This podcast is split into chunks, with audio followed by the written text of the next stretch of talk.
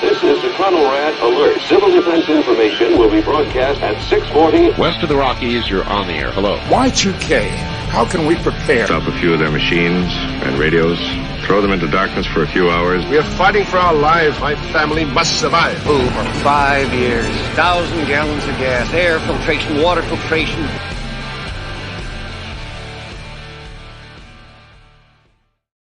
Coming at you from the frozen tundra that is East Central Alberta, Canada. Streaming live on YouTube, Facebook, Twitter, Twitch, Telegram, Rumble, and Odysee. Welcome back to the workshop where we create community, find freedom, promote preparedness, and share success. I am Toolman Tim. Today is March the 19th, 2023, and this is episode 275 of the Workshop Podcast. So, how the hell is everybody out there? Good to have you all. We're just a couple of minutes late running. No big deal at all. We're going to get the announcements out of the way. Also, fellow delinquents in the workshop, do not forget to share this around on social and let all the rest know that we are live. Three quick things Self Reliance Festival is, I guess you could say this weekend at this point, but it's coming up March 25th, 26th, Camden, Tennessee. $95 for the weekend. You'll get your money's worth with the very first speaker. So if you're anywhere within driving distance, do, my, do me a favor and go check out a whole bunch of my friends. Uh, if you want to support the workshop, patchofthemonth.co, 10 bucks a month, $100 a year. That's the easiest way. And finally, I've been talking about this, but it was big news. I'm going to be at the Thrivalist Fair in Addy, Washington, May 28th and 29th. We're going to be having a workshop get together there as well. But the cool news is Paul Wheaton was just announced as a guest speaker there. I'm stoked, and that's 50 bucks for an entire family for the whole weekend. All the links are in the description. And finally, today's tool is the Etekcity luggage scale. As you can imagine, we've used that a bunch of times around here in the last few days. It's $11.99 on Amazon, and the thing just absolutely works. I liked it so much, I bought a second one. Well, it's because I couldn't find the first, but it really does. So, with that, let's bring on Russ and Andrea. Hey guys, how are you? Very well. Good. How are you? Not bad at all. So I'm a bachelor for the next 18 days. So if anybody hears any critters running and screaming upstairs, it's because the dogs don't have a babysitter tonight. So, so we know all about that. Good. Excellent. so you guys have snow farms in Oklahoma? Correct. Yeah, we're uh, between Marietta and Madill, just over the Red River from Texas. Okay. And we met at Self Reliance Festival, right? Yep. Yeah, and you guys were just had you just started or just getting ready to start your kind of content creation journey? I think we just got we were just getting ready to start. We may have done an episode or two. Yeah, we were trying to figure out how to get it onto Fountain, and you helped me get it onto Fountain. yeah, I was when we when I was prepping for the show. I'm like, I remember Andrea emailed me a while back. I was like, yes, I'm glad. And then I looked and I'm like, yeah, they're kicking ass. They kept going. You guys are up to date with your podcasts. I'm proud of you. So keep it up. Thank you. so do you want to, um, I, usually when it's one person, I always ask, you know, go back and fill me in on where you came from and what your first job was. And you guys can jump back and forth, but just kind of tell me your story a little bit. You go ahead. What was your first job? First job. I don't know. I babysat.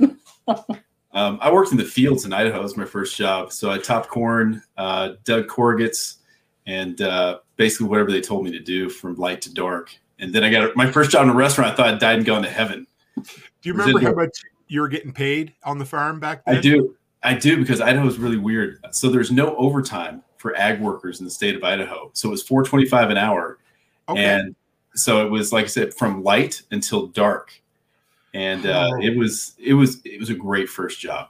It, it's made everything much easier since. so, how long have you guys been married? We've been married almost twelve, 12 years. years. Yeah, this this uh, June will be twelve years.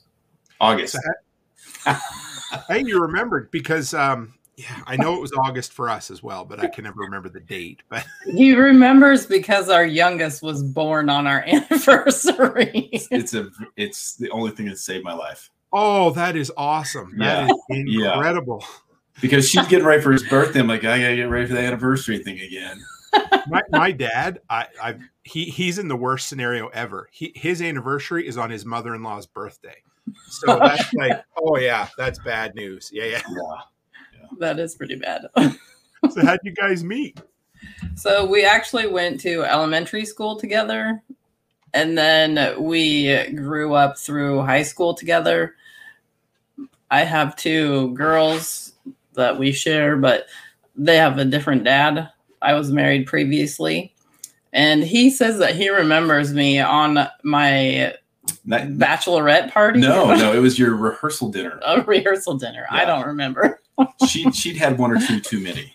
But I do remember I was at I was at a coaching clinic that night. I came we were in the going to the bar and uh, I I remember thinking, there's another great gal I'm not gonna get to marry.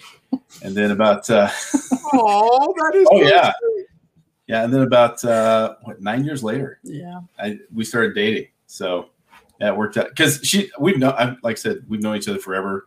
Ran around. She dated my best friend in high school, and thankfully, it's a really sweet Mormon kid with no game, so there was no hard feelings. I love it. What part of Utah were you from? Or sorry, not Utah, uh, Idaho. Sorry. It's all it's one big Mormon plex. Yes. Um, so we lived in Payette. Yeah. I, I graduated high school from a little town called Middleton, which is Okay. just right outside of Boise now. okay.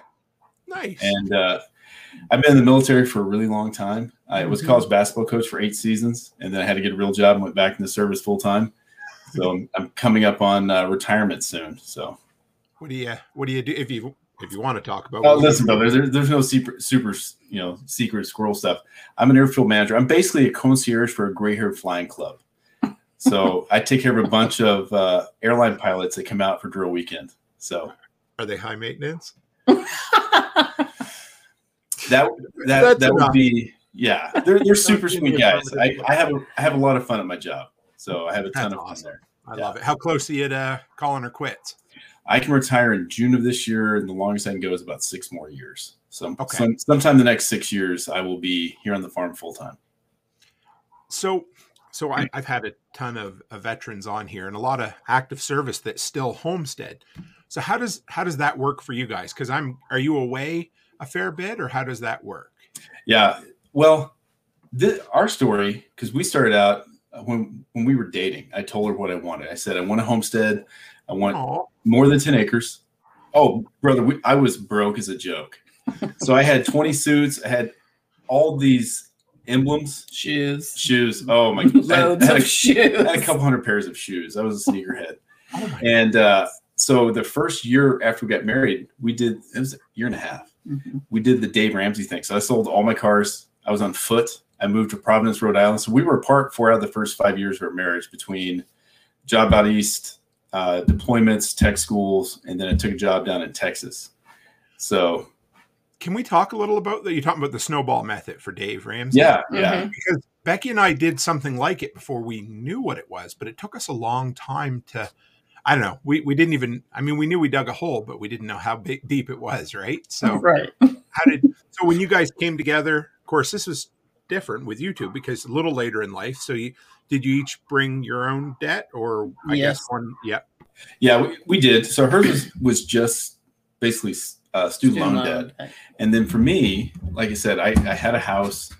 Um, I didn't have any student loan debt, but I had, you know, some credit card debt. I had the cars. I had a home equity line of credit, and we were upside down the house because I bought the house before the, the, the housing crash. I bought the house in 2005, right before the peak in Idaho, and then I, I ended up we, and that was 2014 when we sold the Mhm. house.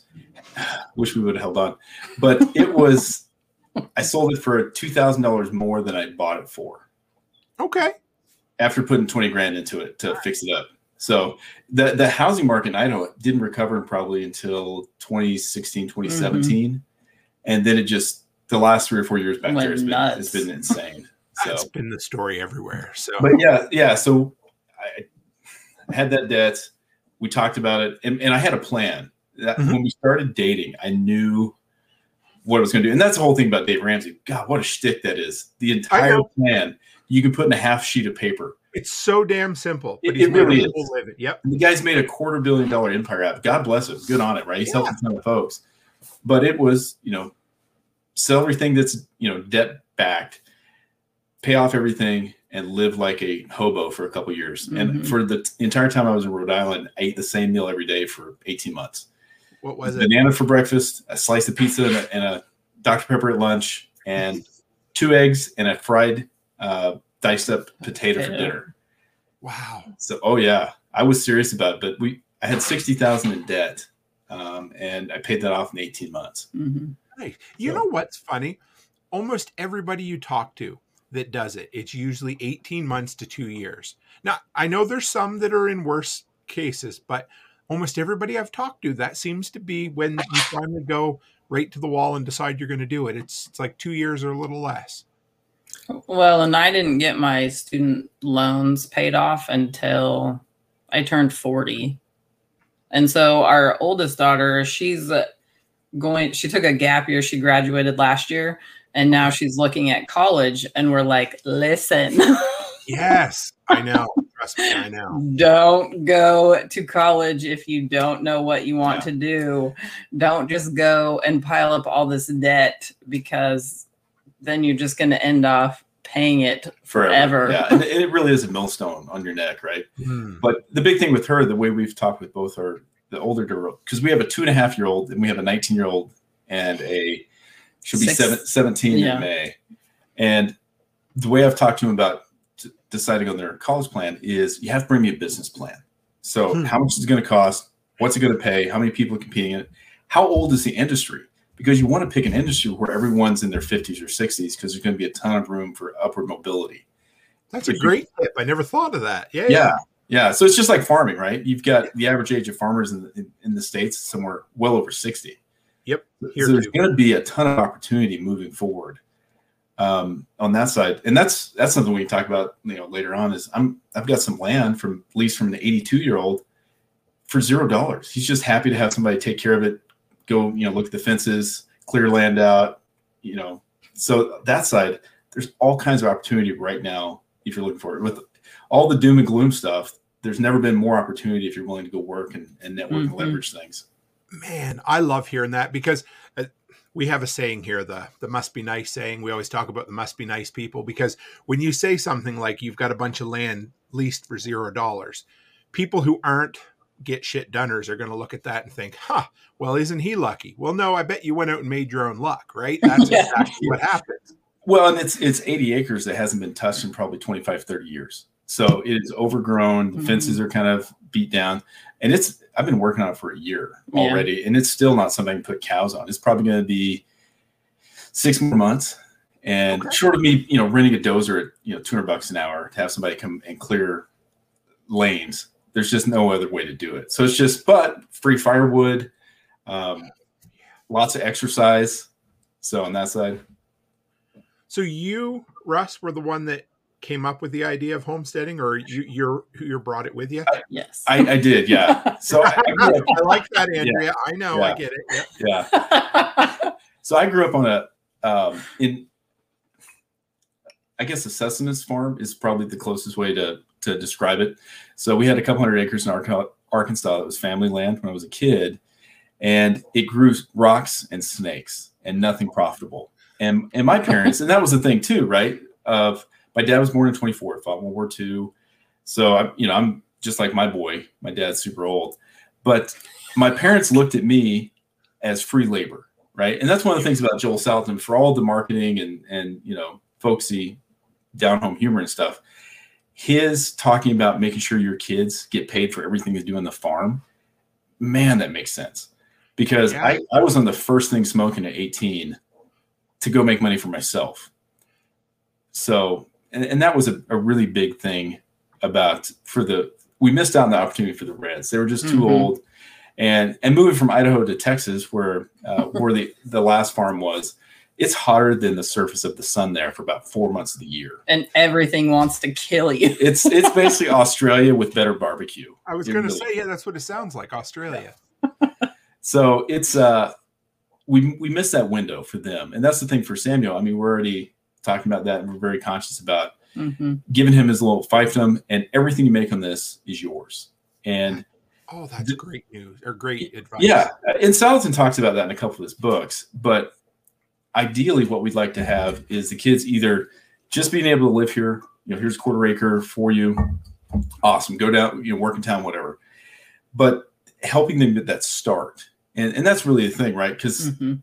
you know, my, my dad, him and my mom split 15, never saw him again. So I didn't have that male influence, right? And that generational thinking of what a dad should bring. So that's one of the things I'm, I'm really cognizant of, even especially for the Reds we were talking today about Mhm. with Big Red about school, how much it's going to cost, and those li- those choices you make right now, the lifelong impact. And so everything's that same way, right? It doesn't matter if you're planting a tree, it doesn't matter if you're you know figuring out where to put your barn. All those things you have to think about. What does it do for me today? What does it do in five years, ten years? How much extra work? How much does it save me? All those things. that I, I'd like to park there just for a minute because in my area, talking about the um, about kids, I, I I don't read a lot of. Well, I really haven't read anything of Joel. I just know about Joel through Jack because you know Right. Jack Spirko talks about him. But um, in my area, that is a big problem. Is the kids on the farm are just kind of expected to help until mom and dad or mom and dad decide to give it to them or pass away.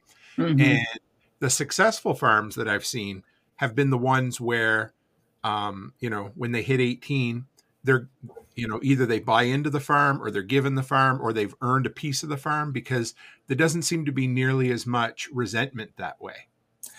Absolutely. I had a, I have a really good friend, a teammate in high school, um, who's oh, the, they had 600 acres of row crop. They and then they did um, a feedlot as well. So it's a big conventional farm.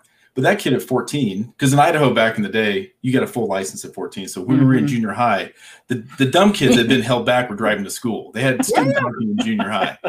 But he bought a brand new truck every year, even then, because he was working that much. But Mhm. they had already had a succession plan they were talking about when he was 14 years old Wow. And- and that's and they the farm's turned over. His sister still lives there. She does the books for the farm. She has another job off farm.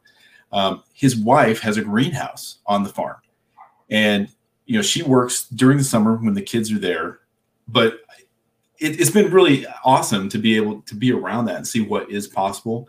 But they were like i said they were thinking about that when he was talking about those things when he was 14 years old.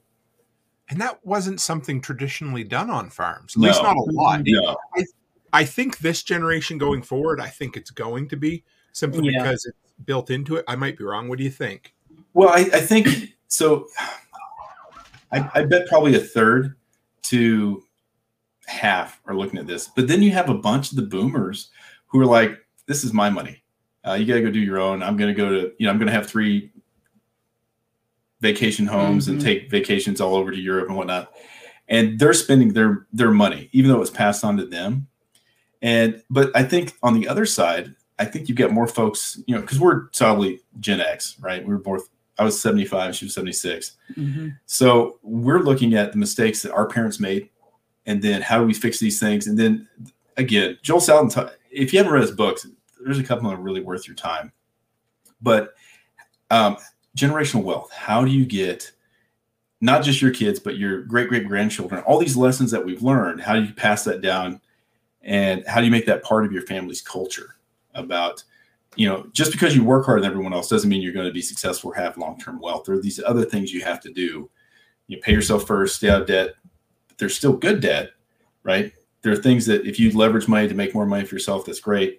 But all these lessons, you've got to be talking to your kids. And we've done a really good job, I think, with the Mhm. Reds.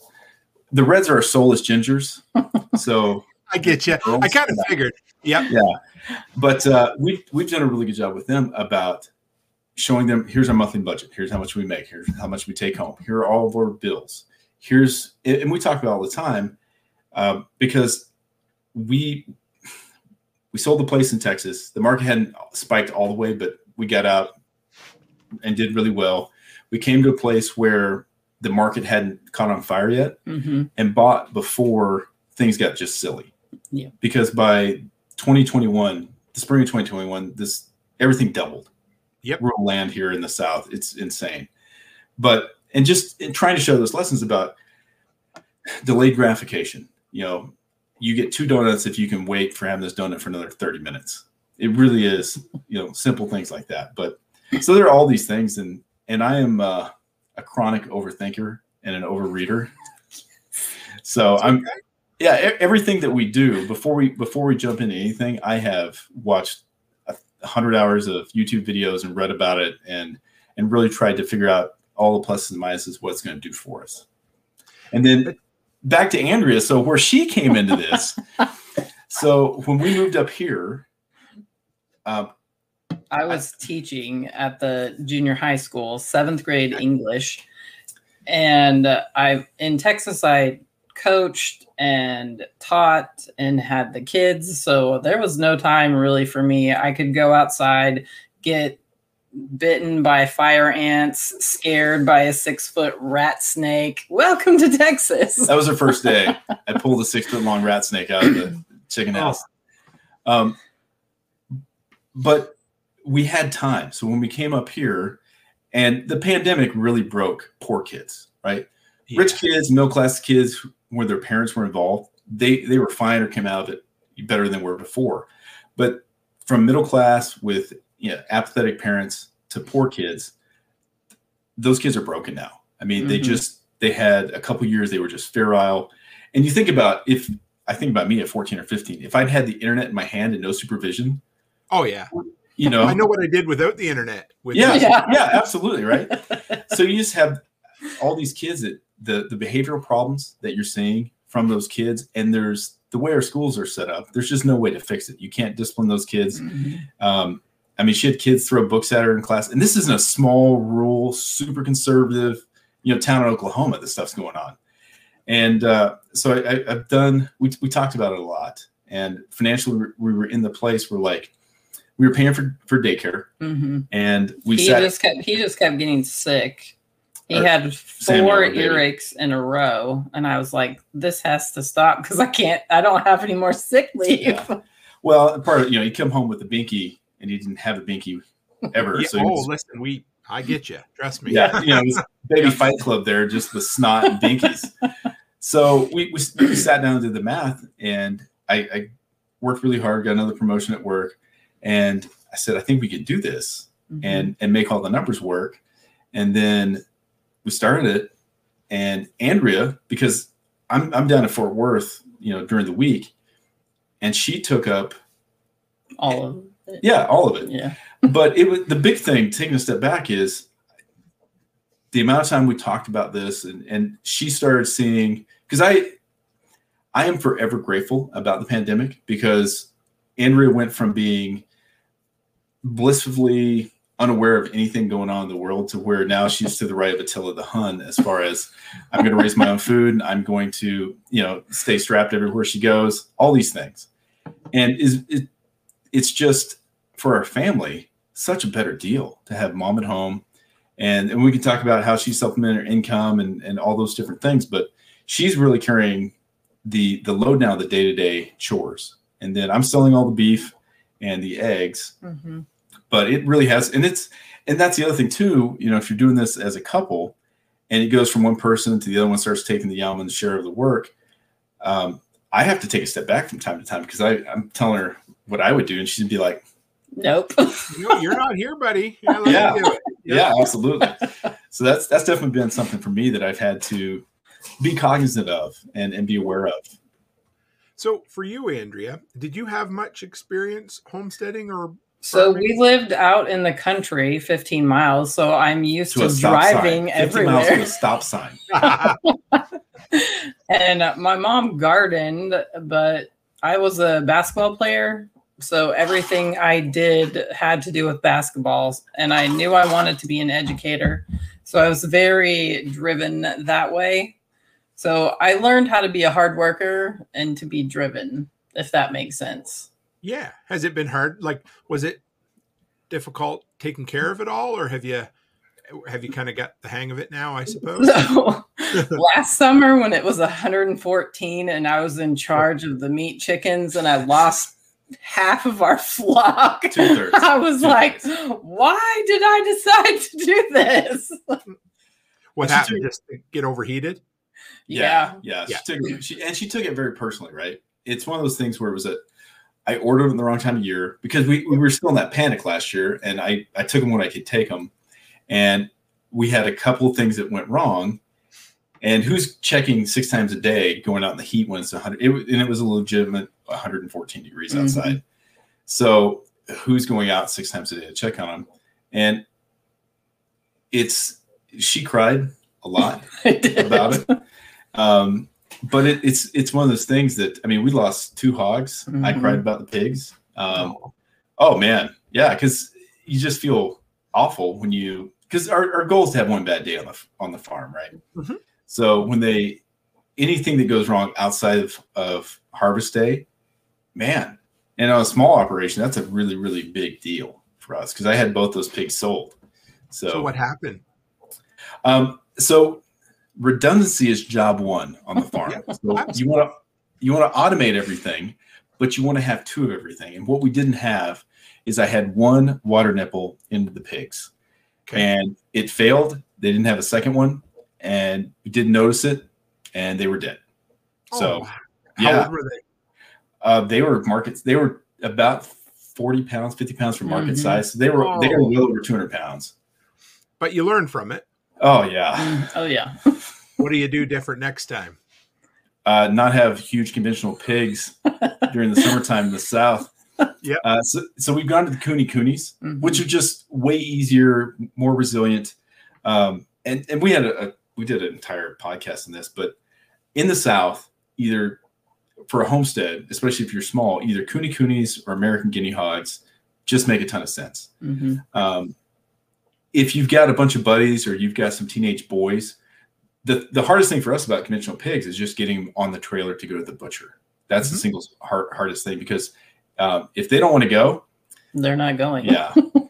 and I, I keep telling Andrea every time we load livestock, we need to put a camera up. We would make a fortune just with people laughing, telling us what to do. Yeah, yeah. but uh, you know, and, and that there's there's two great books. Uh, Temple Grandin, who is a autistic lady out of uh, College Station, Texas, Temple, Mhm. Texas, somewhere, and then uh, Moving Them. I think it's by Burt Smith. Those two books about handling cattle, it's just priceless. The amount of knowledge and wisdom in those two things, and and Temple's got a great YouTube library as well. But uh, just learning how to to move cattle, get them into the trailer to get them to the market, that used that was one of the few areas that we'd ever had words in our marriage. And there was all kinds of profanity, crying. She threw a bucket at me once. It's- it was really scary, Tim. It was very scary. It's kind of like backing a uh, camper into a, a campsite. There, there's Oh yeah. certain things that'll test a marriage, and that, that's one. And whatever you do, never say, "Have you never moved livestock before?" It's No, Russ. not- No, I haven't. It's not what you should uh, say to your beautiful things bride. like "What's wrong with you?" Yeah, no, that's just Yeah. not a you know yeah, that kind of shit doesn't fly. Trust me, I've Well- tried it. I don't know. Somebody recommended it one time, and when the swelling went down, I saw what I did wrong. So. Um, I wanted to just share this. This was pretty funny earlier here. I missed it. Uh, we're talking about pilots, and Hip- Hippocrates uh, Garden said, uh, "How do you find out there's a pilot in the room? Don't worry, they'll tell you." I they thought- will. yeah. It's. I'll tell you what. So when I started there, the industry, the airlines really weren't hiring, and about twenty, the end of 2015, they really started hiring, and outside of the pandemic, they haven't stopped. So, and it used to be your first four or five years, you starved, even going to you know a major carrier. And now, good gravy. I made huge mistakes in life, and that was one. It's- it is. It is. They're doing really well. That's you know, the power of a good union there too. So how did you? So if it Russ, if it was your idea to start homesteading, how did you warm Andrea up to the idea? He let me have goats. Oh, that's what Becky and I do too. Yeah. I- I- okay, fair enough. All right. Yeah. Anyway, yeah. That that really was. So I mean, I had uh, hogs that I. I think I did hogs for what five years out of the six years in Texas. Mhm. Um, I had cattle as soon as I started there because I grew up with cows, and then chickens because if you kill a chicken, who cares, right? If if one dies, they're super easy to replace. There's not a ton in there, and uh, we incubate our own eggs, Mhm. so you know it's super easy. Mhm. But uh, yeah, it was the goats that really got her into it, and then we've got a uh, 60 foot by 26 foot greenhouse that we're figuring out here, and what else do we have? Rabbits, ducks, Muscovy ducks, geese. So it's it's a Did full you, on. did you mind rabbits at all, uh, Andrea, or not? Because Becky, that was one thing she would I- never let me do when we used to homestead. So I have four does right now and two bucks. The one buck, Magic Mike, I thought he would be magical, but he's not. We're, we're pretty sure he's back for the home team. he does not like the ladies a bit. And uh, one of my does. uh, So we have two rabbits that we have to butcher. The rest just have uh they just kidded and I can start to rebreed them right now. So you didn't mind it because that was the one No. thing I yeah like Becky you know on our honeymoon she actually tore off her gel nails so that we could pluck chickens but she would not do rabbits I don't know just yeah it was never a thing so You have to buy your wife the hopper popper. That is that's the is key. that the thing that you, Yeah. yeah, you stick it, you stick it, and then you just pull the hind legs up. It is Yep. quick, instant. hmm that's not bad yeah dad, dad- we always did the chickens with a chunk of wood couple of nails and a uh, you know you just put them down through you don't put Yeah. the nail through them you know yeah and- yeah Yeah, we, we use for the for the chickens we butcher, we do just kill cones and just Yep. bleed them out. And we've got a the plucker is worth all the money to have a Yep. plucker. And then uh, we didn't have a scalder until this year, and we started using a Turkey fryer. a turkey fryer. really how'd that Yeah. work Great, it's perfect. And it's got a thermostat. So in the past, Oh, we, we've done over an open flame, and it's so hard to keep it the right temperature. I think it's 148. It's the Mhm. right yeah temperature. oh yeah yeah yeah we yeah. with with the turkey cooker, it's got an electronic thermostat, and it's it's a much smaller surface area of the water, so it's super easy to keep it right on temp. It Mhm. changed it changed everything for us on that side about butchering chickens. Instead of buying because the, the professional scalders are five hundred bucks, right and you know the turkey fryer is ninety nine dollars. so and you can cook your turkeys in it at, at Christmas or Thanksgiving. So it, there is no downside to it at all. and that's just one of the little propane ones or is it an electric No, it's electric. wow Yeah. Okay. Yeah. Huh. So I mean, there's there's absolutely as far as a shortcut for chicken processing for something that's cheap to get you into it, that- that really did change everything for us about making it easier. Mhm. So how hard was it? So how long has it been, Andrea, since you um, quit working for the man and started working for yourself? It's been this school year. So Okay. last May was when I turned in my teaching keys. How uh, how's it gone? It has gone really good. I it was kind of an adjustment. So I had like the summer, and uh, one way that I supplement my income is I clean houses for an Airbnb. Nice. And so in the summer, I was really busy with that. And then because Oklahoma, I guess we were, I was busy until maybe August or September. Mhm. But then I started teaching online school, which has its pros and cons, but it's been something that I can do any like I can schedule any time that works for me to have classes. And that's usually when Sam, our youngest, is napping. Yep. So what don't you like about that? Because I've heard lots of positives about it, but what are the the downsides so people know? getting well, the kids, the older kids, it's usually not the younger kids. The older kids don't like to turn their cameras on. So it's really hard to trying to see if they need help. I can't get any visual clues off a black screen. Yep. I don't even know if they're listening. Or there. yeah.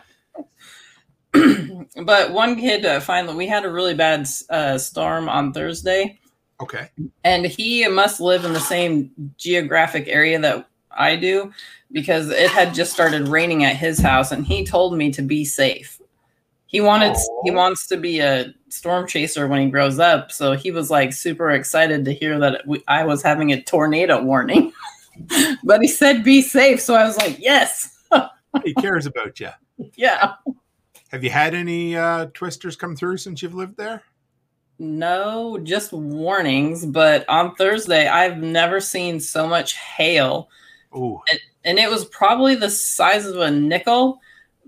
But we have, uh, my youngest and I were looking outside the window and the hail came down so hard, the wind was blowing so hard, and the rain was you couldn't even see across our yard. It was so surreal. Yeah, it, it broke one of the skylights in the in the ceiling. Oh my in the God, roof. okay. Yeah, which I've never seen happen. So, but uh, yeah, it, so that's one of the downsides about living here, and that's part of it, right? Is Mhm.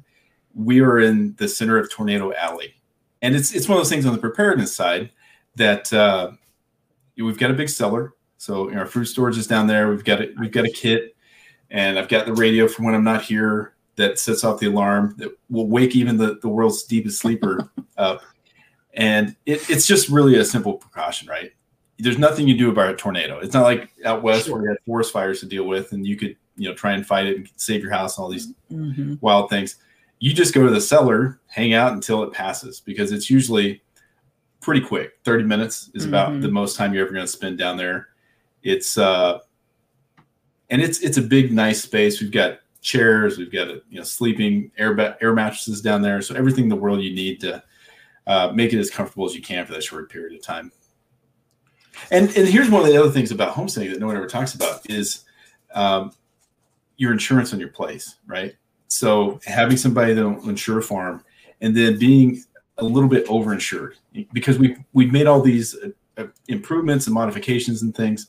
So I'd much rather spend an extra 500 bucks a year to be overinsured than to hope that we're going to come out of something okay if something bad does happen. So for peace of mind, that's just one of those things there. Was it hard to find good insurance, or was no, it? no, because we, we live in a rural area. So all the we're in a t- oh, what is it? there's 10,000 people in our county. Mhm. So you know, it's I think four or five hundred square miles of uh, of place that that few people. So it's that side was, and we have agents that we can talk to. That's another nice thing about Oh, small yeah. town. You walk in, they know who you are. So that part's really nice. Even after we've just been here for two years, Mhm. so that part's really nice. That- we- That's what we have. I have a guy that I have his cell phone. I can text him at six o'clock on a Sunday afternoon Yeah. or evening, Yeah. and he can help me. You know, he's he's been on the golf course and sent me insurance cards before. So it, Yeah. yeah, that's cool. It that that's worth a lot, isn't it? It, it really is, and that's you know, s part of the reason we left where we were at before is we we were in a place where it was we didn't have a bunch of folks who shared values, right? Mhm. And it wasn't that there were monsters living around us or anything. It just wasn't a homesteading or a farming community. It was Mhm. rural, but it wasn't a cohesive community. It was a bunch of folks that commuted to town.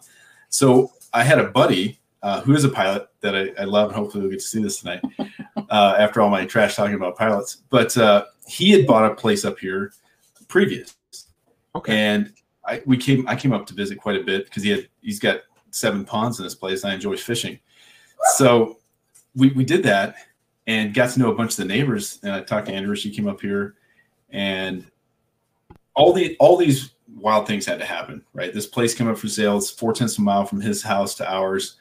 Um, we were able to sell our place in a week Yeah.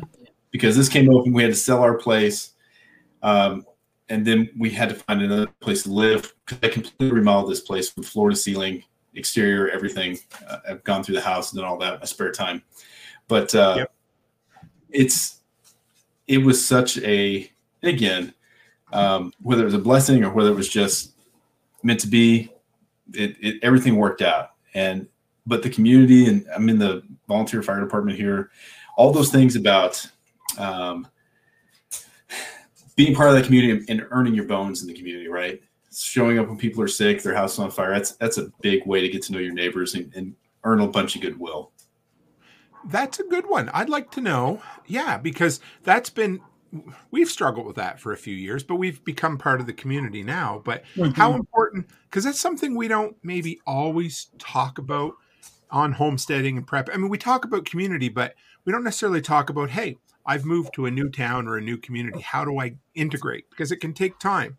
What's uh what do you think? What so you- that part for- for me it's hard because i have to be at home a lot because i work from home i have sam so the com- the community that i've made was from the year that i taught at the school so i'll go to those kids' games i'll talk to the my coworkers things like that and then uh, right now we're looking for a church that we can be a part of. And so we've been going every other weekend to a different one. That helps a lot. Yeah, and then, so I, I joined the the American Legion Hall here, and I'm I'm by far the youngest guy there. So yeah, I get it. Yeah, you get plugged in there because listen, Gen X guys, we don't join anything, No. right? And the Nope. millennials are, are even worse. And and that's the thing about on a on a side tangent, as my li- wife loves these things. for for Gen Xers, if there are all these volunteer organizations that have paid off buildings, you know, they don't have any debt, you don't have to raise a ton of money, they have an endowment already going. If you want to get out and really influence your community, boy, between the Kiwanis, um, key was it Lions Club here is Mhm. big in town. The American Legion is really, really big for for this town. They put up flags during. You get to meet everybody, um, and then the volunteer fire department's the other one. That's if you're in a rural area and they have that, there's no training. Don't make no mistake. You can just show up and they'll take you. They just need a body. Can you make fogging this mirror? Was the only thing they they asked me to prove myself. Yeah, and there's some there's some cowboy stuff that goes on there, but uh, when you look at responding, because it's there's no in our county there's no paid fire department anywhere, so they're all volunteer fire departments. They have trainings. They do the best they can, but the bodies are what matters. And, and we have enough prairie land here where if a range fire does break out, it's it's a serious thing. Mhm. So, and then house fires are the same thing. That's somebody's home. That's all they have. And when you go to those fires, it gets, and, and you see how important that stuff is, and they just don't have anything else. Everything you do have becomes you're you're that much more grateful for it. That's cool. I I like that. I never. Yeah, that's some tips. I, I don't know if I've ever gone there with people before, but And yeah, you get to you know where all the crap bags are.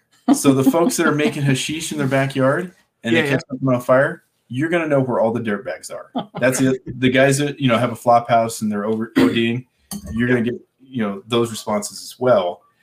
And then you get to meet you get to meet all your local law enforcement folks too, because they they respond because we don't have a coroner in the county. So every, anytime someone passes away in our district, we get called. Um, you know the folks are there. We take the remains to the funeral home director that shows up, and law enforcement shows up. So you get to meet make those connections as well, and that's just again that, that stuff matters in a, in a small rural area.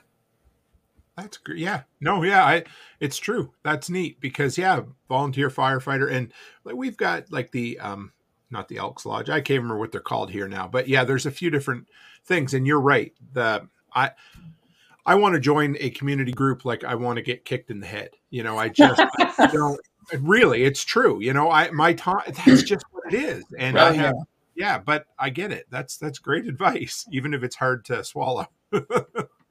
Well, and so from the from the prepper side, right? I mean, if you want to go out, That's what we have. Kinsman. that? That's my brother-in-law. He corrected Oh. Kinsman. That's what we have here. They're like the Elks Lodge and the, Okay, Oh, the yeah. Lions Hall and stuff like that. but if you want if you want to direct or have the input on the community around you, those organizations tie you into everybody. the folks Absolutely. who are are going to make those decisions and um, what businesses come in. I mean, one of the, the the gross things is we've got marijuana Probably dispensaries six. on every corner. It seems like in our, our little town that's nearest us, and I think that's because because I'd lived out west when Colorado and California both uh, legalized weed. Yeah. and I, I don't think they had any idea what was coming. So they hadn't zoned for anything. They hadn't said, you know, in city limits, we're going to give out one business permit and that's going to be it. Or we're not going to allow any of it in city limits. So now you've got everywhere your kid walks to school, you got 22 stoners, you know, eating a bag of chips out in front of the dispensary. Again, we, I mean, it's legal here across the country, and the only the only thing that's changed is something else the government's lost money on. So Right. Yeah. uh, Yeah. Yeah. yeah, that's what's really happened. How do you lose money on weed? It's Oh, the government can do it. I promise. it's you. amazing. Yeah. It is, and it's true. Like I'm not just I'm not bullshitting it. Yeah. They have. It's yeah. They Yeah. have not turned a profit yet, and it's done nothing to eliminate the the, the black and gray market at all yet. Right. So Yeah. Well, and another way that you can uh, build community is have an event at your house. Because Oh, in- really? yeah, in February we had a first aid CPR sort of. It's sort of it was like a, a low level tactical casualty care uh, Okay. course. So I have a buddy at work that uh, is a former 18 Zulu. Um, he was Green Beret, retired, Okay. Super good dude, and he came out with another buddy that had been a paramedic Mhm. and a uh, a SWAT paramedic in Fort Worth, and they put it on, and and we paid for it out Mhm. of pocket, and then we invited 12 friends Mhm. to that. And it was one of those things where just as half of them were, were neighbors here and the Mhm. other half were friends from work, but uh, just in building goodwill and getting folks together and, and it was well worth the money Mhm. Just for that mattered to a lot of folks. And, and we had them do some stuff on farm injuries, you know, PTOs, you know, uh, Yeah. impairments. Because two of the we have two neighbors that are right close on either side, and they're young kids, sixteen and fourteen. yeah. And their uncle, who we're really good friends with, he's like, I drug them here because they are always on their. Own. right. Yeah. and That's great. he didn't want, he doesn't want them to get hurt and not know what to do. Right. And then the other, we did another, oh, probably 30 minutes on child and infant injuries, CPR, poison, you know, just everything that way for babies and children, things you might see. For we had what, three moms? Four Mhm. moms, four moms in it. Yeah. So it's just things you might see, what to do, choking.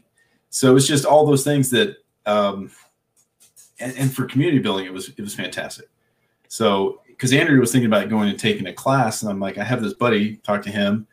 Um, and we paid what she would have paid to go to a workshop for just herself. And we got 12 people through a, a really good class. Nice. And so you didn't have any problem with people showing up? No. No, no. No.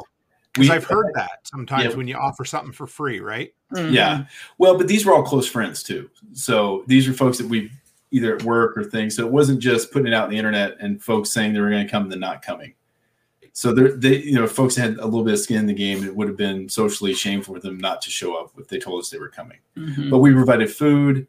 Um, what we had, uh, one of my other buddies that brought his wife and daughter and and uh, young Grandkids. son. Yeah, he he did he smoked a brisket for us. So Oh. it, it was awesome. Yeah. So we fed him. Um, I know you talked about the, uh, and I, you guys never give me this question, but I'm going to ask you anyway because I always like to hear. But what was, what has been the absolute worst day in homesteading you've had so far? killing the 40 chickens. How come? That was a quick answer. So obviously there's something that mentally scarred you. So what was it? so you just go out every single day. And when they're chicks, you have to go out more often just to check on them. And they're meat birds. Uh, we had the Cornish cross. So it was just, they're awkward. They're, they grow so fast I And they were- growing them. because they're just not chickens. Yep. But they um he told me to put them in the shade. So I thought that I had put them in the shade. And I like I I take my job on the farm very seriously. Well, and and it was one of those things she hadn't thought about. the sun setting and it's still a hundred degrees. So from about 3 p.m. until almost eight, they were just sitting in the sun. And I would take, I knew that they needed water to live. So Sure. I would take them water like two or three times a day. and because I knew that we were going to use that to butcher and put in our freezers. And then I did the ultimate and killed half of them. Was that the first time you'd ever dispatched an animal before? Well, No, they died. They on their own. She, died. she didn't have to kill. She didn't have to do anything. They just Oh, I'm sorry. Oh, No. those yeah, okay. roast. They were they were self roasted chickens. Yeah. Oh, I thought you meant after. Yeah, yeah, okay. No, No, no, no, no. They, they died due to exposure. Because Oh, you could I'm- you yeah. I picked them up and I was just sobbing because they were you could feel how hot they were. Yeah. They have a hell of a t- yeah. No, I, I get it. Yeah, we we had babies years ago that showed up on a really hot day and they weren't ventilated properly, and we lost about three quarters of them before they Mhm. yeah. So How about you, Russ? What was your worst day? Was it the pigs or was there anything else? I, I think part of homesteading is problem solving, right? So you're gonna have stuff all the time that that goes wrong because every problem that you're gonna have is unique because you've learned from other problems. So the next problem is gonna be something you hadn't encountered before. So I, I think I, I try like that that day was really hard. We've had a couple others, but I think the biggest thing about getting into this is just understanding you're going to have things go wrong. Mm-hmm. And it's it's it's just like anything else, right? How you respond to it. Um, and and being small enough in what your losses can be. That's one of the reasons we have smaller cattle versus having all big full size cows. Is if we lose a um, if we run two cows in the same place, we'd run one large cow, and we lose one of those two cows, we're still we still have a, a viable cow. Mm-hmm. Um, when you have just the big Angus and Herefords, and you lose one of those, man, it's it's so much greater of a loss. So I think we've we've had some rough days, but it's just having that mindset of how do I solve this problem and move on to the next thing. Mm-hmm. So you mentioned selling meat. How have you? What have you guys d- done so far to kind of make some income from homesteading and farming? Because that can be tough. yeah. Well, I, I work with a bunch of rich guys, so they That's all shop at, at Whole Foods and Sprouts. So my entire business model is them paying the same for uh, our beef as they pay for ground beef at, at Whole Foods. Mm-hmm. So one of the things for small operators, right, if you're just getting into the beef side, is don't do the hanging weight because people aren't dumb, right? And you say the hanging weight was you know 800 pounds, and they get yeah. two coolers of meat. Yes, they I, have you carry, and you get a bunch of hard feelings, right? So I just say retail weight. So I weigh it in front of them, whatever that is. That's what you're paying. Is eight bucks a pound. So that includes steaks, roasts, however you want to cut I go through the cut sheet with them, make sure they understand. And just because there's a cut on there doesn't mean you have to have that. So if you don't know how to cook a tri-tip steak or you don't know how to cook a uh, Pikes Peak roast, let's make it hamburger because you have kids and they're going to eat that hamburger mm-hmm. instead of trying to figure out how to cook oxtail. just have more hamburger, right? But being able to tell them that, um, having recipes, you'd be amazed how many people don't know how to cook a roast. Mm-hmm. So wow. yeah, having a way to cook all these things and then hey, Russ, the steak you sold me is real tough. You have a sous vide? Yeah. Okay, let me solve that problem for you. You know, it's it's gonna be two, three hours in the sous vide on low. The longer the better, the more tender the steak's gonna be, pan sear it. Oh, it was the best steak I've ever had, right? They forget that first steak was tough because now they're cooking it a different way. It's better for their family. They can put it in it whenever that steak comes out super tender, more flavor, all those things.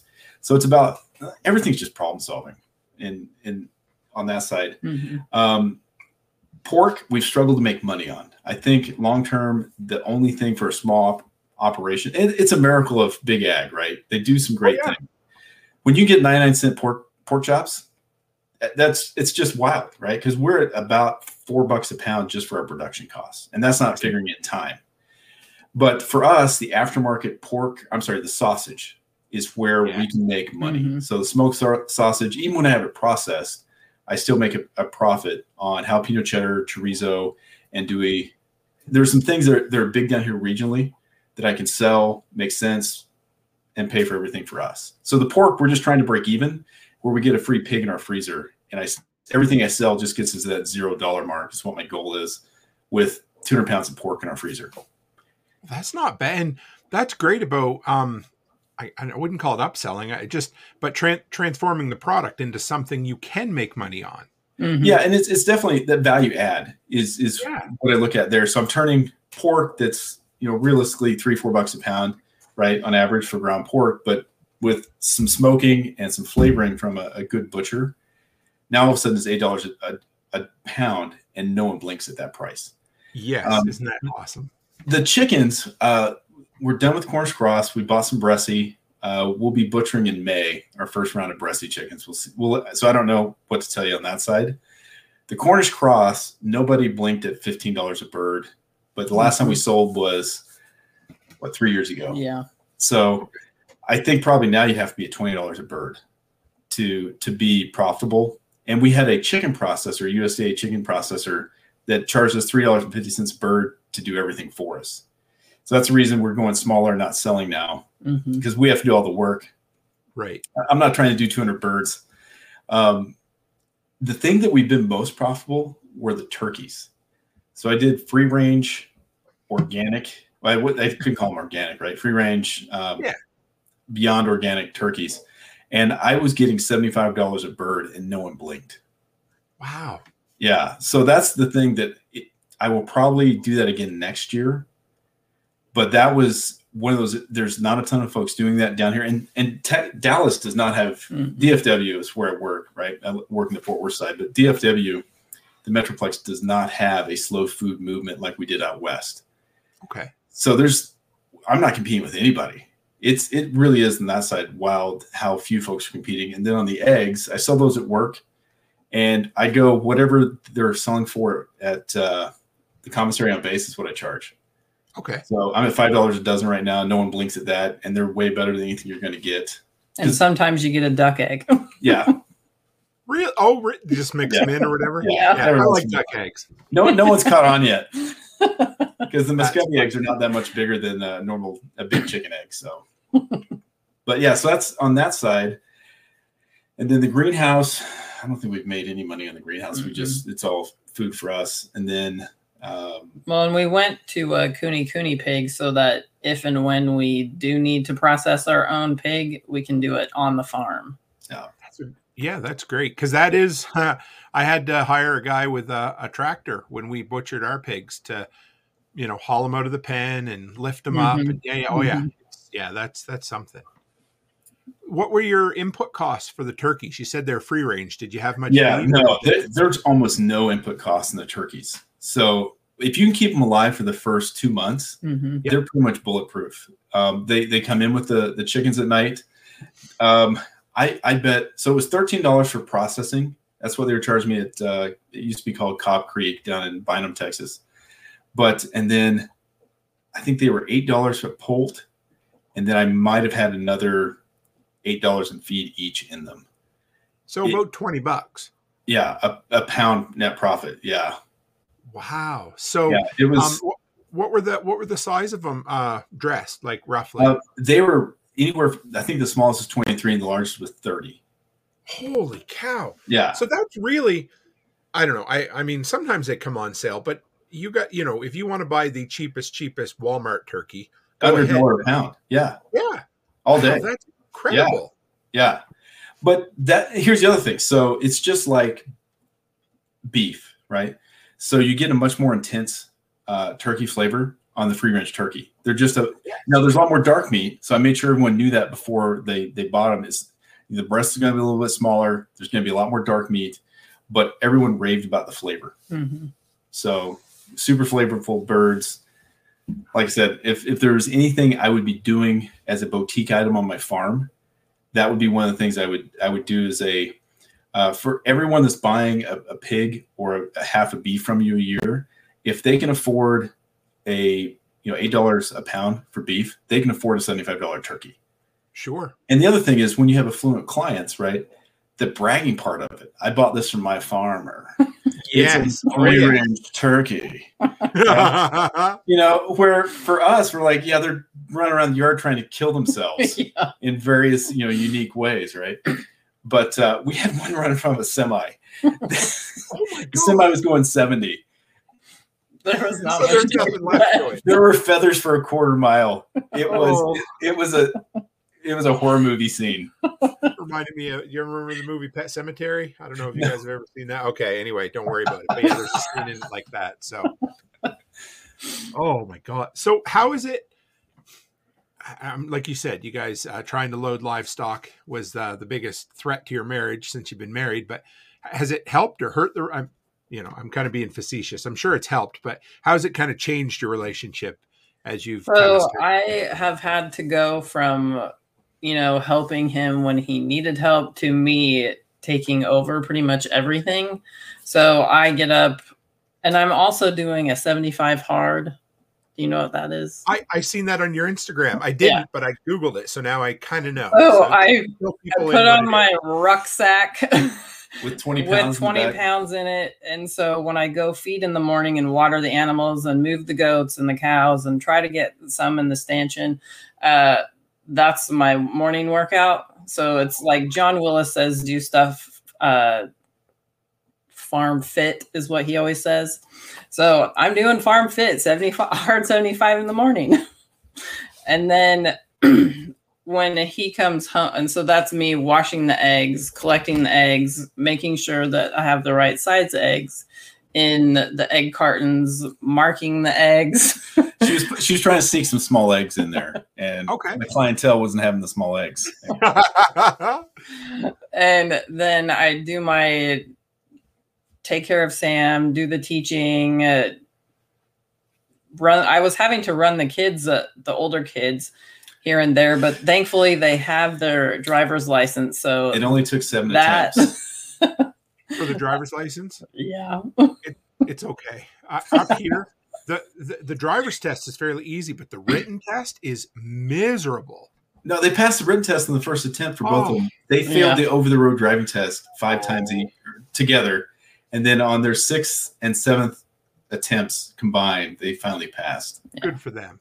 yes, Yeah, so that was that was really hard. on, You know, driving, getting up at midnight to go get the girls, and then uh, trying to get the baby back down. That was Mhm. that was tough. Now that that's over, and it is weird because, uh, like he said earlier, um, when I don't even remember what we were talking about one time, but I was like, no, I don't really think that's a good idea. They don't even go, they don't like that part of the farmer. And he he he had to admit he's like, oh, I guess I never thought about that because Yeah. I don't know the animals anymore. yeah, and and that's one of the things about if you're going to go down this road together, th- there has to be give, give and take. And the the easiest thing for me to say is I was wrong, right? Andrea, it's super hard. Golly, I have to get pliers out and yank on a tooth. Say I'm going to take it if you don't say it. But just being able to say, "Hey, I was wrong," and working your relationship because that it's it's going to go one of two ways, guys. Either you're going to get divorced, or you're going to have the best marriage. I have a better marriage than any of my buddies. Yep. And I, I don't say that lightly. It Nope. has made our relationship so much more fun. We're on the same page, and we're moving the same direction. It, I, I have the happiest life that I could ever imagine. So on that side, if you work on it, things can be really, really great. See, you mentioned the kids a little bit. How how have they kind of taken to this? So I think they like that I'm home more and I'm not stressed out. But the older two don't really like the farm. Mhm. But Sam is in it to win it. Yeah. he loves to be outside. He loves the animals. He likes to go catch chicks and he likes to try to hold the bunnies and he likes to help, even if that means he just dumps out the water that I just filled up. yeah. We saw her dump it out when it was, you know, all mucked up. So he's still helping. But I, I think the lessons that the kids have taken from the farm, because I don't know if the girls are ever homestead or not, but I know as far as their expectations for marriage and for what they're going to expect from their family and their husband, Mhm. because the, God, we live in the best time in the world, right?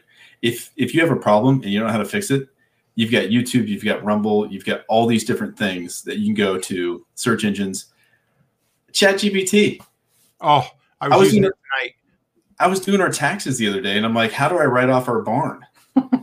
and I went in there and it gave me a page and a half of detailed instructions. And sure as shit, went through and started looking at everything.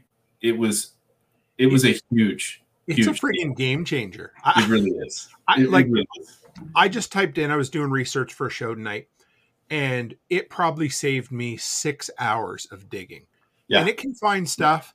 I don't know. Eventually, I'm sure we're going to call him they or he or she, Right. whatever. But Right. it can find Caesar. things. I like Caesar. Z's, that works. Yeah. Yeah. I don't know. It's yeah. I, I'm sure it has. I'm anyway. Everything has a good and Yeah. a bad side. Yeah. to it, Mhm. but I'm going to use the hell out of it. I love Right. it. Oh, yeah. But I, I think on the homesteading side, when you're a couple and you're both doing it, you're either working on that relationship and you have to have shared goals. We know like retirement, what we want to do the next, we've got probably the next 10 years easily Mhm. mapped out about projects, what we want to do, where we're going to go, uh, orchards, planting trees.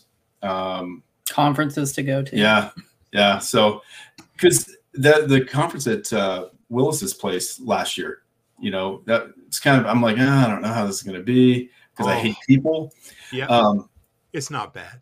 no, it was awesome. it was awesome. Yeah, I had a, had a great time. I mean, and that's the thing you worry with is is it going to be worth my time, right? Yeah. because there are a lot of speakers that I've, I've seen because I used to go to coaching clinics all the time, and you'd have one great speaker, and the rest you just wanted to you know shove toothpicks Oh. underneath your fingernails. Mhm. I well, think John, he he said because I usually listen to his nightly uh, meeting that he has or talk, whatever. And he said if you go to SRF, then you need to make sure that you come up so I know who you are. And so I did. And I said, listen, I'm Andrea. I come to your nightly. I'm the one that asks you all those weird questions about rabbits. and so then he gave me the tour of his little place and it was totally awesome and then i got to meet nicole and then i got to ask you the question about fountain It's oh, I don't know. Yeah. So was that your guys' first kind of prepping, homesteading kind of event you ever went to? I went to a um, the, the owner of Cobb Creek was a uh, hedge fund guy. The, the the folks that process their chickens. He bought it as an investment and made a ton of money when he sold out. But Joel Salatin, he brought Joel up for a three day conference. So Mhm. I'd been to that. Okay. And the thing, and- Joel's a great guy. But if you've seen, if you've read Joel's books or you've seen his YouTube channel, sure. there was nothing new at that. And you know, it wasn't like it was a waste of money because I got to meet, you know, uh, somebody that's in the space that's done a lot for the Mhm. space and's been there, you know, pretty much first on the on the making money as a homesteader side. But yeah, I think the our plan moving forward is to use that as vacation time and write it off as a business expense. You know, go, Absolutely. go do some things there. But uh, yeah, it was the SRF was really really worth my time. I had Mhm. I'm re- looking forward to the next one, and I think we're going to Nicole's thing, right? Are you guys going to LFTN? or yeah and Yeah. uh, Oh, I'm going to be there. yeah That's awesome. Yeah, yeah. And it's funny because me, com- you know, coming as a speaker, I rarely listen to other speakers. I Mhm. I spend 95% of my time walking and talking and I love it. Like the the the networking that you make. I, did you yeah, I, I assume you guys did a little networking while you were there. so i We brought we brought Samuel. Yeah. So we had a two year old with us at the time. and i pretty much spent the time fangirling The first one, Scott. I get it. Yeah. Because I was like, oh, there's Jack Spirko. Oh, there's Nicole. Oh, there's Mama Sauce. Oh, there's Tim. It was my first time meeting Jack as well. So yeah, it is. Yeah, it's just funny how that is. But yeah, but it's, you know, that's the event that I never ever mind promoting because, and I only, I've only been to one SRF and it's like, it's just something special. It's quick. Mhm. You know, I, I didn't even know before I went. I was like, okay, well, it's at John's and I love John, think the world of him, but I, I didn't know what the event would be like. And it's unreal how, yeah, Yeah. they pack a lot into those two days. Yeah, it, it- it really was a great use of time, and just the the practicality of everything. And it had a, a, a wide range. It had you know a guy there you know talking about tax stuff on the farm. Um, you know that's that's one of the things too. If you're homesteading, right now, I I honestly believe I could stop working and just be a handyman locally and make more Oh, money yeah. than I was making before. Just because I'll show up, I don't use drugs, and if I if I don't know what your problem is, I can figure it out. And it, golly, there's just in this area, folks just won't even show up. It's wild how It's how that way everywhere. Absolutely everywhere. open open the handyman fixing siding, just really uh, texturing. I got ghosted by a contractor that had done my buddy's house that I had great conversations with. Yeah. you know, I, I don't sa- understand it. well, I ended up saving 25 grand because I did it myself. So that that It's part, unreal. what's that? It's unreal. I don't know why they don't. Mhm. I don't get it. Yeah, yeah. So and Well, and then uh, just meeting everybody at SRF and then knowing that I could do the same things that y'all do, Mhm. it just gave me more confidence, which is very weird for a 46 year old. but like on on uh, Tuesday, I'm going to the community college to take a welding class for four nights. so I can work. Then it's another skill that I can use for a service, welding our fences around here, or maybe there's a farmer down the road who could yeah. use me to weld. Yeah, because her dad's a machinist, so. Okay. For our wedding gift, he gave me this sweet little, it's a Tweco MIG-TIG stick uh, welder. It's a beautiful little machine. Um, I'd had it for nine years before I learned how to use it so I could stick I could stick well because I did in high school, right, in in ag class. But um, the the MIG welding is a revelation about how much easier that is than stick welding. So she's going to go, and I'm sure she'll because you know how it is with women. Same with shooting. Women take instruction oh, yeah. better. She will be a better welder than me in a week, and it hurts my pride. But I know I know it's coming, so I'm ready for it. Becky's the same way. She can shoot she doesn't have to try and she can shoot a lot better than I can. So yeah, I get it. It, but that's cool. I love that. I, I would like make sure you send me an email or a message on social. I want to hear how your welding class went. I will. And then in April, I'm going back down to Texas to take a refuge medical oh, refuge. Oh, yeah, wow. first responder. I'm so pumped. Is that something you would have done a few years ago? No. no. And so how did you? Where the, does that come from? The pandemic. Yeah, yeah. because I'm going to guess the night before you go to those events, you're are you still a little nervous? Oh yeah, that's yeah. that's how I am by nature though. Because even I was a teacher for 23 years, and before the first day of school, I was so nervous. Every year, every year. Don't feel yeah, but you know what? Listen, Becky always knows.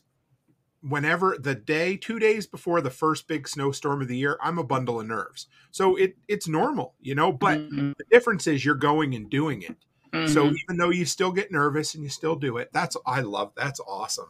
Yeah. Well, the, with the first aid class that we had at our house, it was really it was a good refresher for me because the last time I had taken a first aid class was in college.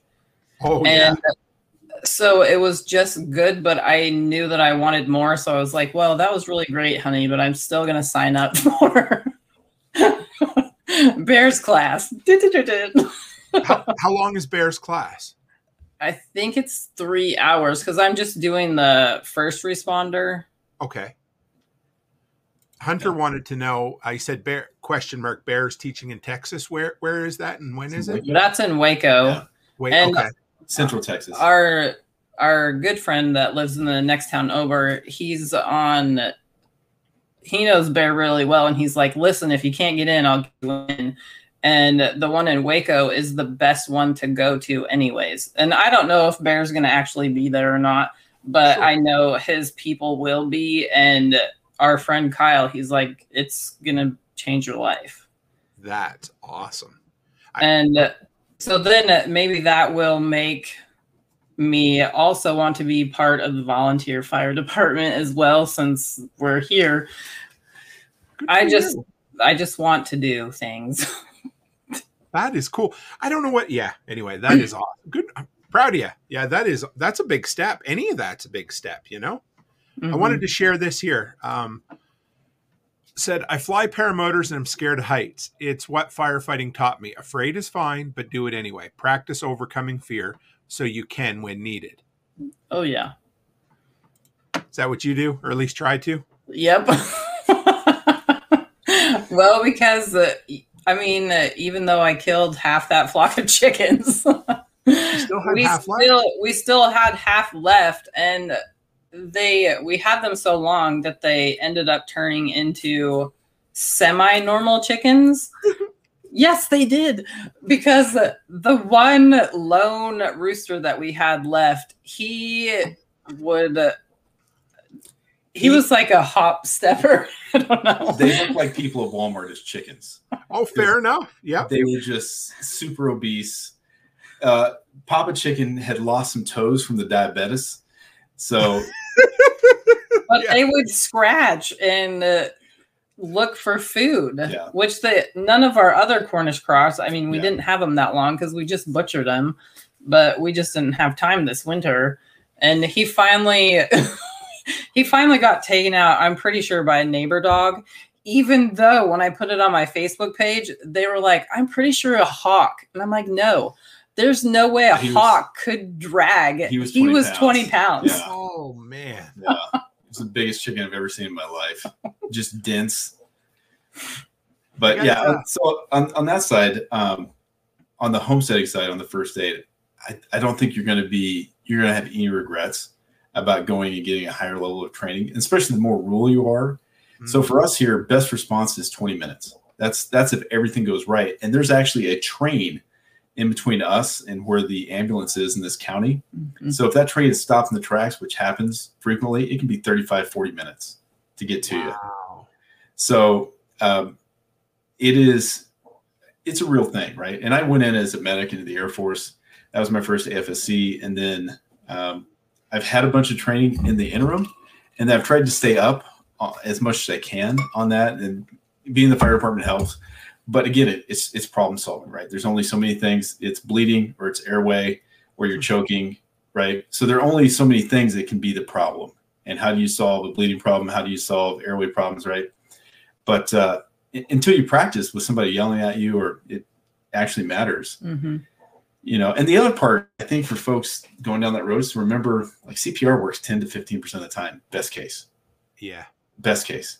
So you're going to work with that person. That's always the hardest thing when you go in and the person's, you know, they're gone, right? And you know after a couple times, and they're, the family is always the same thing: do something, right?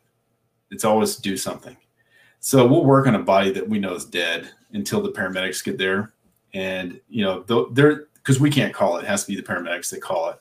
Sure. So we'll work. We'll work. But that's just one of those things, right? Is in this life that we're we're living, death's part of it, right? Mhm. And having your will and all there are all these tertiary things connected to that about you know taking having the understanding of I'm not going to live forever. What is the plan?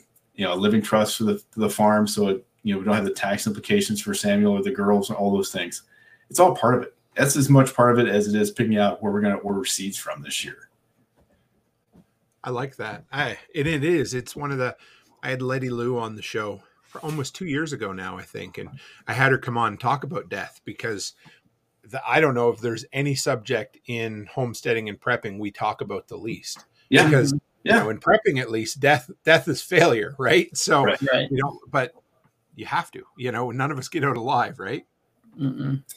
Yeah, and and it's the so I, I spent uh, a year and a half as a veteran county service officer, and the big thing there was it was right at the tail end. I was just burying World War II vets and Korean vets every week. I went to a funeral, and there were only two kinds of widows that came to my office. Right, there was a widow that had all of her paperwork in order, right, and there was the widow that came in had no idea, didn't know where anything was, and and seeing those two extremes between the man who'd taken an extra you know, couple hours to do something and the guy who'd never done anything. My goodness, men, do not do that to your woman. Don't do that to your wife. Don't do it to your kids. Handle your business tomorrow. Put it on your list. If you don't have a will, go get it. If you don't, if you have land, go get a living trust or talk to somebody. It's 500 bucks to go talk to a good lawyer for two hours versus how much you want to pay the tax man to decide what you know, happens to your stuff. So those are the options, right? Um, where do you want to be buried? That- Hmm. That's that's every bit as important as where you're going to plant a tree. And we're all going to die. So, anyways, That's okay. No, thank you. I didn't know we were going there. That's great. Yeah. I wanted to, to share this. Am I having a brain fart? Is it Hippocrates or hip, hip do you, I don't know. Anyway, Hippocratic, Hipp- Hippocrates. Garden. Yeah, yeah. And he said uh, there's a really, really good video from Dr. Peter Saul of Australia on death and dying. I've recommended it so many times. Family always says we thought there would be time, and they are Mhm. 93. Yeah. Yeah. Oh, yeah. Yeah. So, and, and out here too, because rural areas in the states are so much older than the, the cities, right? Yeah. So it's it's wild to me. Folks have no plan, don't know where anything is, and you know, Spirko, that was one of his things that he used to talk about all the time is having that binder with all your credit cards in there and yeah. uh, all your passwords and everything. Where are you going to be buried? you know, how do you want your do you want to be buried? Do you want to be cremated? You know, do you want your ashes in an urn on the fireplace so you can watch, you know, spin her sweet snooze that she's going to marry afterwards, so I can haunt his ass, or or do you want to, uh, you know, have those spread someplace? Whatever it is, write that stuff down tonight, and and be done with it, and and go get you know whatever your state locality needs you to do to to make it official, notarized, whatever. Go get that handled. I got. Uh, I think I saved about five questions from the community. Okay. You guys got a few minutes to answer. Oh yeah, Oh, yeah, yeah. yeah. Mhm. It's All the right. highlight of the day. So, uh, Haas says, um, "Do you guys have any hydroponics permaculture on the farm?" Okay, so I have three ICB totes that are just waiting for me to turn it into hydroponics. Yeah, I've got uh, what I've got 14 Dutch buckets that I grew last year. Saw So- those on Instagram. Yeah, so uh, I was really really blown away, and we should probably have we got down to 27 last night, so that's why we haven't started yet. But it's probably going to be hopefully tomorrow or next weekend get those started again because that's the thing about when you start your own seeds. Who cares? You know, you've got a penny in that seed that start. So throw them out there. If it makes it great. If it doesn't, throw another one in the next week, right? But the Dutch buckets, super easy, way easier to grow in the ground. I- Is I that still- like crack cracky? Are they water or are they? it's water so it's basically it's on a little timer uh, if you google dutch bucket there's a there's an old video series out there you'll know the guy i'm talking about because it's sweet 90s cut off shorts but it's really straightforward to the point um, i can't remember his name I'll, I'll send you the link but uh, yeah buckets you i use perlite unless you have cheap perlite near you just go get pea gravel Okay. um, and grow it in because pea gravel is way cheaper. It's heavier, but you're only going to set it up once if you're doing it right. Um, and your the pump works 15 minutes hmm four times a day, hmm and it fills. It goes basically on top. The roots get what they need to get. They grow down through all those gaps in the rock or the perlite. Um, it was stupid easy. It Mhm. really was, and they were eight feet tall in less than two months. Yep. So that I I can't say enough good things about for the time investment for how little time. It's twenty dollar pump pump. I'm you go buy the the buckets on Facebook Book marketplace or on Craigslist. Don't spend more than a buck a bucket. I was eyeing up your square pails. I love those things. I seen them in your picture. I was like, I got to ask him about his buckets. yeah Tho- yeah those are from a creamery. They were they were a buck a piece. That's So great. In square pails, square buckets, whatever. They're awesome. They Mhm. a lot, Yeah. lot harder to tip over. Yeah, yeah. yeah plumbing was super easy there's a, a little gauge anyways it's i'll send you the link on, on where that is but that was super easy um, th- we've got heavy clay soil here. Hmm um, where we're at in milford i put down two feet of compost in our greenhouse. That's what i did during the pandemic. Our neighbor next door had sheep that he pinned so i had a front end loader. So we had unlimited compost where now our, soil is great but it's really tough to grow tomatoes in. The But, it will great. be good because we have all this rabbit and goat poop that we can turn into compost that we were able to go to Spirko had a work Spirko day. had like a weird 20 pay $20 get fed load up some compost piles learn how to do this at your house so that's what we learned how to do yeah Any any plans on? So you're going to do uh, IBC totes. You're going to turn them into. Did you say hydroponics? Yes and maybe aquaponics i've been asked well i asked john what kind of vegetables did he grow that he got the biggest bang for his buck because last year it was so hot and we couldn't get enough water to all of our vegetables that it all ended up dying so i figure Well, the bull got into the greenhouse and ate everything too. and it Really? was- yeah Wow. How are you going to solve that? Um, he's hamburger now. That did it. Okay. And then uh, for permaculture, we have uh, the start of a guild forest. Okay. Yeah, so I've got I've got right at 28 fruit trees in the ground, and then we I just planted uh, another 25 mulberry and 25 elderberry. So, and then I've got another half dozen peach trees on their way. It should be here next week. And we Cornelius just cherries. we just use the the bare root stock from Missouri. Yeah. So th- here's here's the thing. If you're in the states, so um, the University of Missouri Conservation Service, their extension office. If you Google it, you'll find it. Okay. They sell seedlings for anywhere from 25 to 60 cents per seedling. These are bare root, and they're pushing three feet tall. They are super healthy. Uh, the shipping is $18 flat rate, and persimmon. Hick, they have a full line of hardwoods and uh, coniferous trees, and then they've got a limited amount of fruit trees. But they do have mulberry, elderberry, persimmon, and then they have some uh, Chickasaw plum, Cherokee plum, depending on what racial slur you want to throw out there. Um, they've got those available as well, but the price you can't beat it. They had Mhm. cottonwood that we bought this year for um, fodder trees, Fodder trees. and that's why we planted the extra mulberries was for fodder as well. That's a, that's a great tip. Did you say Missouri? Is that right? Yeah, Mhm. University of Missouri Extension Service, Conservation Service, bang for your buck. They're super healthy plants. There is no place that comes close to that price. hmm And they'll ship anywhere in the country. Yes, Mhm. anywhere in the states. Yeah, it's probably the 48, and you'll have some restrictions. Some states you can't bring in fruit trees or whatever, depending on you know who's put up fences. But it is as for a homestead for the money, hmm man, you can't beat it. You just can't. But walnuts, pecans, I mean, they have everything in the world you could ever hope for at that price point. It's it's fantastic. This one might be for you, Russ, because you, you were talking about getting good insurance Mhm. earlier. Yeah. So Brady's Garden, yeah, wants Yeah. to know how do you know if it's good insurance? yeah, that that's absolutely that's a great question. I think the big thing is I, I went with cost plus twenty five percent. That's what I'm paying extra for. Oh, you can tell about Kyle's friend. Oh yeah, yeah. So that that's and the reason I did that, the only reason I knew knew about this, I'll take a step back, is um, I have two buddies named Kyle here because that was the only name they were given out in 1982 to, to white dudes. But uh, his buddy, his best friend from high school, was a doctor, was over the McKenzie River in Oregon, had just bought the place. Uh, beautiful, I mean, unbelievably pretty place. Wildfire comes through. He got the money back to buy the piece of burnt land. Couldn't rebuild anything. He had Oh. just enough to pay the note off, not enough to rebuild anything.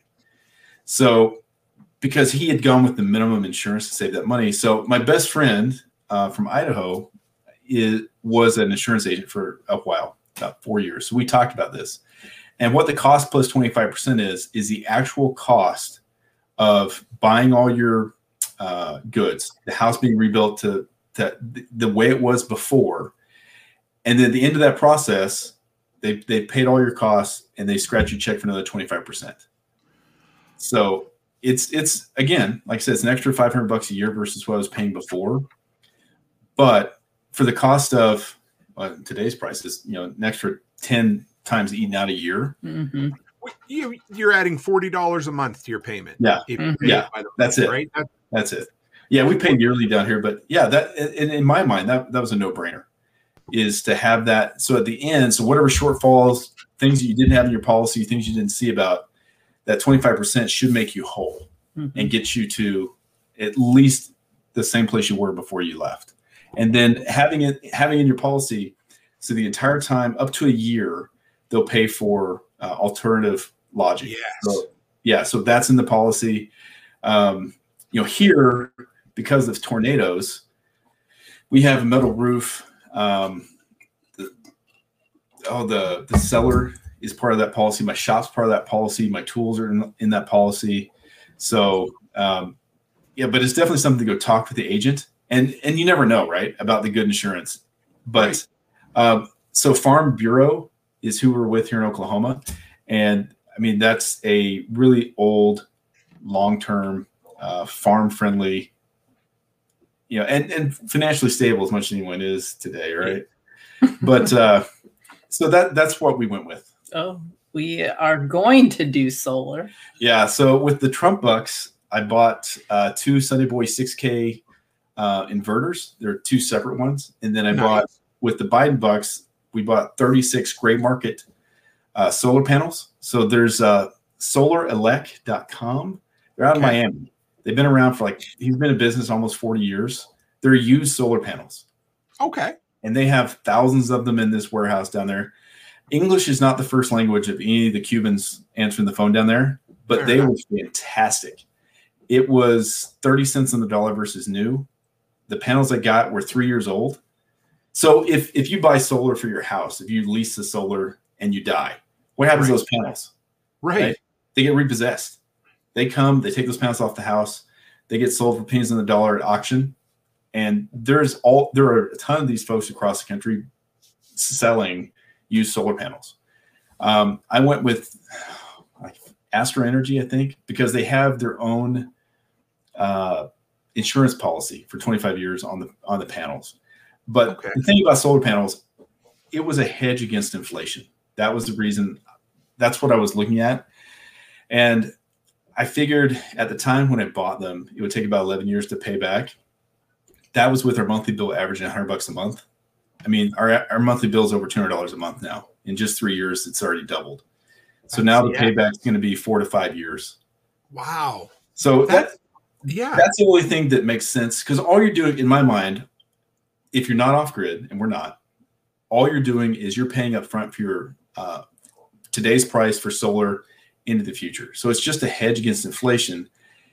If the price stays the same, you've got a fixed cost for next X number of years till you break even, right? If the price goes up, you've you've gotten that money back on the back end. So that's that's all it is. Next is do you have to deal with the state ag department when you're selling your meat or veggies or anything? So we're allowed versus able, you know. Yeah, yeah, no, no, no. No, no. So um Texas had fantastic cottage food laws. You can do, I think, up to 20,000 chickens a year in Texas before you have to be USDA inspected, which is just a God. I couldn't imagine killing uh, 100, 100 chickens a day. Yeah. yeah. But uh, Oklahoma, there, there are a few caveats um, here, but for the most part, uh, all of our beef, right now we're using a USDA uh, inspected butcher. So all that stuff's fine to resell, their name stamped on it. Um, I had some places down, so you just have to be smart about it. The way when you're selling beef, if you're in a place where you can't resell beef, when you take that beef in, that beef doesn't belong to you. You've already sold it to this customer. Mm-hmm. So you're delivering this beef for Mrs. Smith. Mrs. Smith's name's going to be in everything. You're paying the bill as a service, and you're going to go get re- recouped from Mrs. Smith, mm-hmm. right? It's all semantics. It is. Yeah. It really is. And I mean, we got stopped for the first time last year uh, in October. We took we were taking uh, well, we had four beef last year mm-hmm. at one time, and uh, you know the ag folks were at the exit, and you know it was a, a 12 minute conversation, super friendly. Uh, Texas is really good about because we are coming from Oklahoma down to Texas. As long as you're going to a butcher, there was no paperwork. You're going to butcher story, all the stories matched. They let you know it's good conversation. They were friendly. On we went. That's awesome. But the big thing is, if you're selling to people you know, you're going to have a much different experience than if you're trying to advertise and bring in, you know, random strangers. Because you're going to get a certain percentage of crazy, and even among friends and people that you you deal with, right? Great recent story. We have a guy that he's retired. Um, my my buddy Kyle that I run cows with, he was best one of the groomsmen in his wedding, right? This guy was trying to get us to sell him steaks for eight dollars a pound. He didn't want the hamburger; he just wanted all steak. You know, I'm like, that's not how this works. So, and the thing was, we were very polite and friendly to him, but we will never ever let that guy know again that we have beef to sell. So, you want to, you want to, you know, cherish your good customers, and you want to yeah. fire your bad customers. And we'll never talk to that guy about anything beef related. He is out honey, um, what eggs, everything. He's mm-hmm. he's dead to us now. Yeah, because it's not worth it. no, it's not. Learned that early on. I yeah. fired a few mm-hmm. customers. Yeah. Got one more here for you. Skeins girl says, "How much space does it take to raise turkeys?" So turkeys take more space than you than you'd think. Uh, free range is your best option on them because they they're they're really good about coming back. If you raise them with the chickens, they'll just go mm-hmm. where the chickens go and come back the thing that I learned on turkeys is don't confine them to a small space the night before uh, you're going to butcher them because it looks like Mike Tyson went oh. through and beat, oh they fought they fought the entire night. Their faces were all bruised and rearranged. I bring them in there, and the Mexican fellow that was uh, doing the processing is like, "You put them in a small space, huh?" yeah. So it, it, they they need space to roost. Uh, they can't be in a small space, and they have to have a place to get off the ground, or they're going to fight on the ground. Okay. So, it, but as long as they have, have roost, at, they're not doing any one-legged, you know, back kicks. And she might she might want to know like what's like in Milford where we raise these tur- turkeys. It was an old hor- horse barn, so the chicken coop was in one hole, Yeah, one of the stalls. one yeah. of the stalls. Yeah, so it was about 10 by 10, 10 by 12, something like that. So it wasn't a big space. And they only came, they were only all together when they came in for the night. Yeah, and in roosting, they were fine. So I put them in. I had a uh, a chicken coop that I I put them all in one of the uh, Siskovich type chicken coops Mhm. that I put them in. It was too small, too small. So, but up until that point, as long as you have they have a place to roost, they they, they figure stuff out fairly easily. Um, if you get aggressive turkeys or aggressive tur- uh, roosters, Yep. that day, Yeah. so you, you get one shot. And the other thing is is that temperament is part of heritability. So you don't want that rooster fertilizing your eggs anyways. You want super docile, very protective of their hens, but just ignores humans. That's what you're looking for in roosters. And if you three or four generations of breeding that in, you get some really, really sweet roosters that will go fight coyotes until their last breath to save the ladies. And that's what you're looking for. Well, guys, we've done well. We, we, we, we killed an hour and a half just like that. So we did this is great. I, I'm a chatty bitch.